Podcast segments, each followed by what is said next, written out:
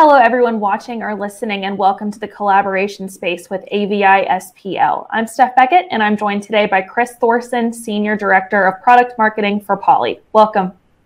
Thanks, Steph. Thanks for having me. Of course. So, uh, I just want to jump right in here. I know we got a limited amount of time, but um, one thing I think that just about everyone can agree on during COVID 19 is that we have figured out how to work from home confidently and productively.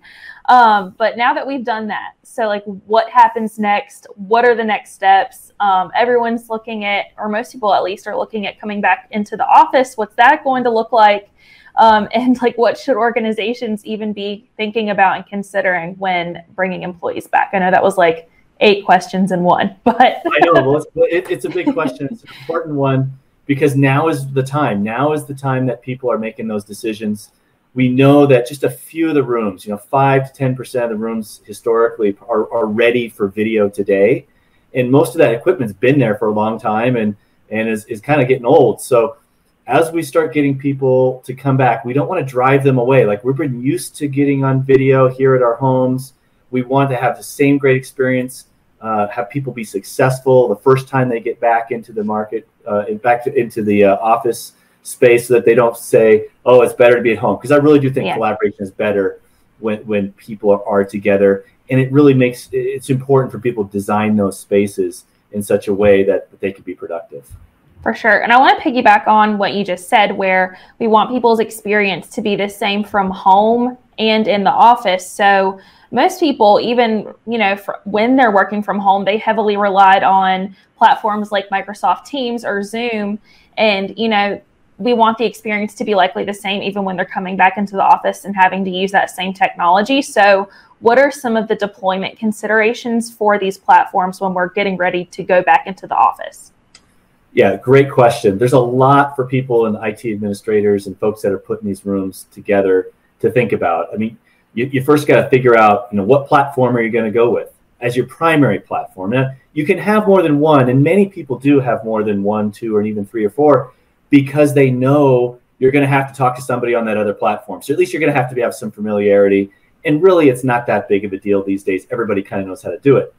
But for your workers, when they come back in for the stuff they're going to use every day, you got to think about, you know, do I want the native devices, right? Native Teams, native Zoom, native interface on there, or do you want, uh, you know, a third-party device? You know, we have our own interface there, so it would be standard no matter what platform you go. It would always be the Poly interface, because uh, we can work with a number of folks on the back end. So a native experience, uh, a Poly experience, or maybe you just want a simple USB deployment where hey, I just plug in my USB devices and uh, I can share any application straight from my desktop. So you got to think about what's going to be in the room and how are people going to connect uh, through it.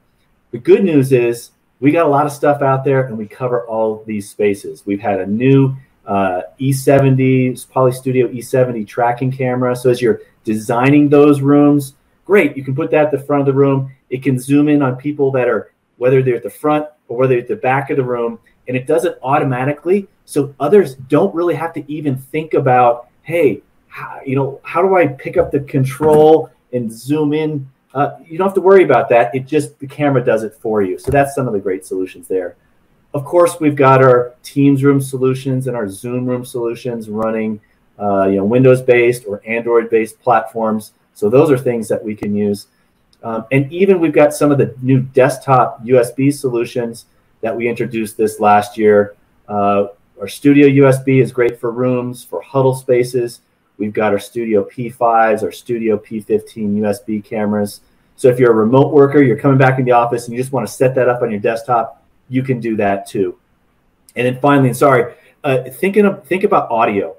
Audio is really important that you cover the entire room uh, and that you block out distracting background noises. And so we've got great things like our acoustic fence technologies that'll block anything outside the bubble or noise blocks. So if people are accidentally typing and they forget to mute, it'll automatically mute those devices.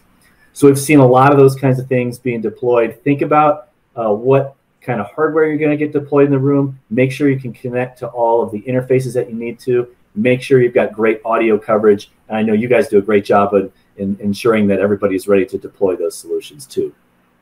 For sure. And it sounds like there is a heavy, heavy emphasis on just making sure that people have to do the least amount of work to get the best amount of quality. So I do appreciate that you mentioned that as well. Thank you so much, Chris. I believe that that is about all the time we had, but I wanted to thank you again for hopping on and, and talking about that with me today. I'm Steph Beckett, and this is AVI SPL's collaboration space, and we will see you next time. Bye.